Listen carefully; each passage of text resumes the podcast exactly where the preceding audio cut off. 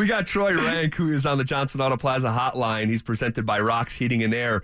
Troy, we're just like taking a second and having some fun conversations that we wouldn't have even thought of having three weeks ago. And here they are, and they're relevant. Um, and I'm curious, man, you've covered this football team for a long time. Uh, how fun has this been for you? Uh, and, and what have you made of the last month of Denver Broncos football? Yeah, I mean it's just highly unusual for a team to start one and five and climb back into contention historically, regardless of the coach, regardless of the players, unless let's say you're, you know, the MVP of the league was your quarterback and he was hurt, and there's a clear linear thing that okay he's back now we're better. It didn't happen like that. You know, there's shades of a little bit of the 07 Rockies, and I'm not saying this team would reach a Super Bowl, but shades of that in the story of buy-in when I watch players and the chemistry of a team and guys who really like each other commit to each other, hold each other accountable. I see that, especially on the defensive side, when things went completely off the rails at Miami. And some of the guys that weren't accountable for that are not here anymore, frankly. And they moved in younger guys. They took a chance on uh, Ja'Quan McMillian, and they moved, you know, got Baron Browning healthy. It's just how fun is it? It's just in sports. I root for the story. I've told you guys this and the story of these, the idea that of a Broncos team finally, this team this time saying we've had enough. And mm. we've been saying that, and I used to talk to Phil about it. They had great leaders with Phil and Bradley Chubb and other players that wanted to be part of the group that turned it around. And for whatever reason, it didn't work out. It just feels like at this time, this team is going to be the one, if not playoffs, to at least have a winning record to feel like the U turn and the, the blinker is on. They're at the intersection, and it feels like they're ready to finally make the turn back to relevancy. Troy, in your opinion, are the Denver Broncos playing great football or are they catching great breaks? Yeah, they're more gritty than pretty right now. I mean, I like listen, the reality is they're surviving on takeaways. And if yeah. you're going to do one thing really well, takeaways is probably the place to start. They're plus 11 in turnover margin during this four game win streak because they're not stopping the run well. They still rank dead last in rush defense, allowing 160 yards per game. They're not real productive offensively at times, but they're really good in the red zone. And so they're getting away with this because their kicker's fine. They're taking the ball away at an alarming rate not seen in this franchise in almost 30 years and they've made just enough plays in the red zone. I remember covering the San Francisco Giants in the World Series. They won three World Series, and they had some of the worst offenses I've ever covered. But you put them in the seventh, eighth inning of a game, and their pitching kept them in it. Here comes Marco Scutaro. Here comes Buster Posey. Here comes you know pick up you know uh, Brandon Crawford. There's that that little dribbler up the middle, two RBI single, and they win two one. And that's kind of where the Broncos have been these last few games there's a lot of mistakes, but you can camouflage more blemishes than Revlon if you take the ball away like every third possession because the other team doesn't have it. And even though they're not scoring off it, I think they have what 15 points off like their last seven takeaways. Yeah. yeah. Even that they're not scoring off it, the other team doesn't have the ball. That's the secret of takeaways is you win time of possession. The other team can't score if they don't have the ball. And so it's not sustainable for me to win that way. They're going to have to be better offensively.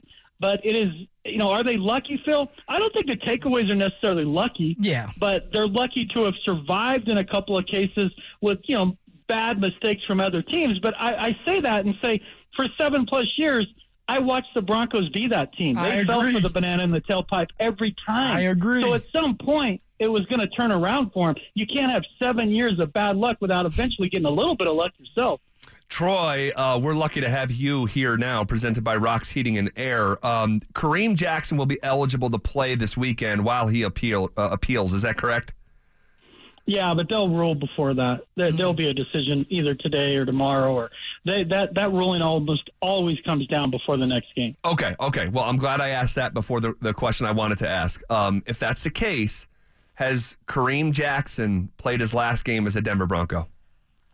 I don't think so and I, I know people put that out there. I think one thing that gets lost on this, and then, and I only, I only have this advantage because I'm around the team every day. He is beloved in the locker room. Mm-hmm. He's a 14 year veteran. He's a captain the last two years. He got named a captain after they traded Chubb last year. Guys love him. He's a binder in the locker room, and in a way similar to how uh, Von Miller was. Frankly, after Von Miller left, he took on even a bigger role in the way he mentors guys and has real relationships with players. I had this conversation with Kareem at his turkey, turkey giveaway a week ago today, and he talked about you know how teammates had his back and how much he appreciated it because he said, "I want real relationships. I don't want teammate to teammate. I want real relationships outside the locker room." And that's what you see when guys defend him.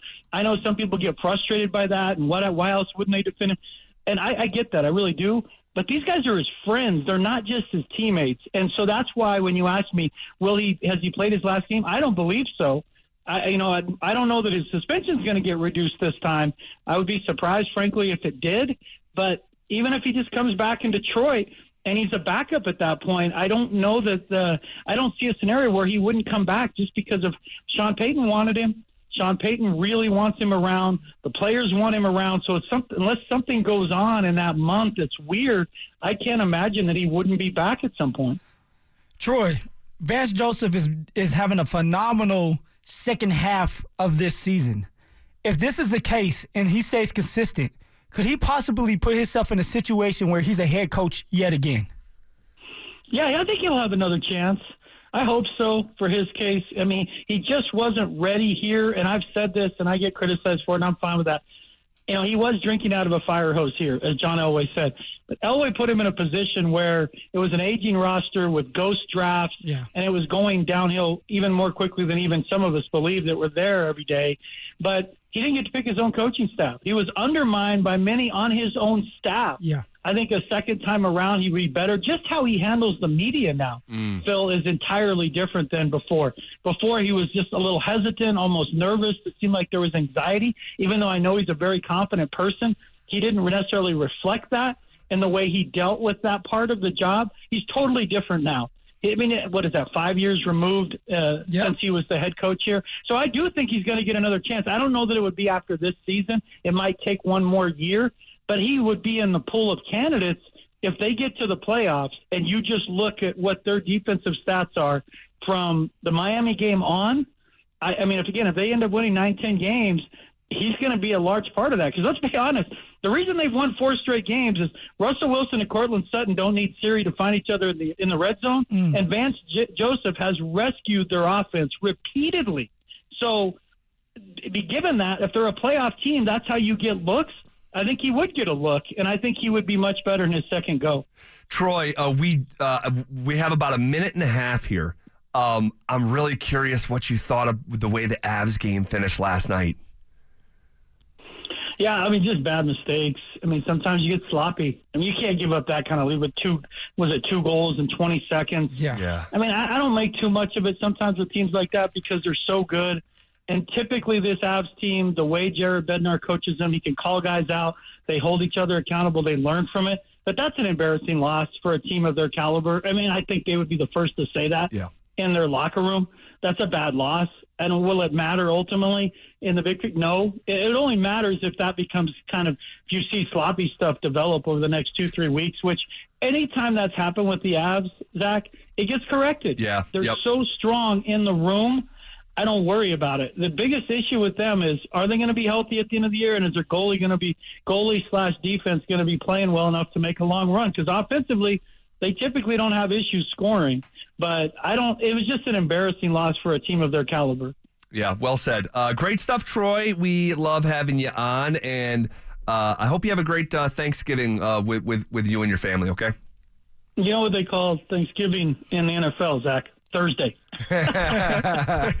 oh man, well I hope you take some time, man. Count those blessings. You do a great job, and yep. I really mean that. We love having you, and uh, thankful that uh, you're here with us this time every single week.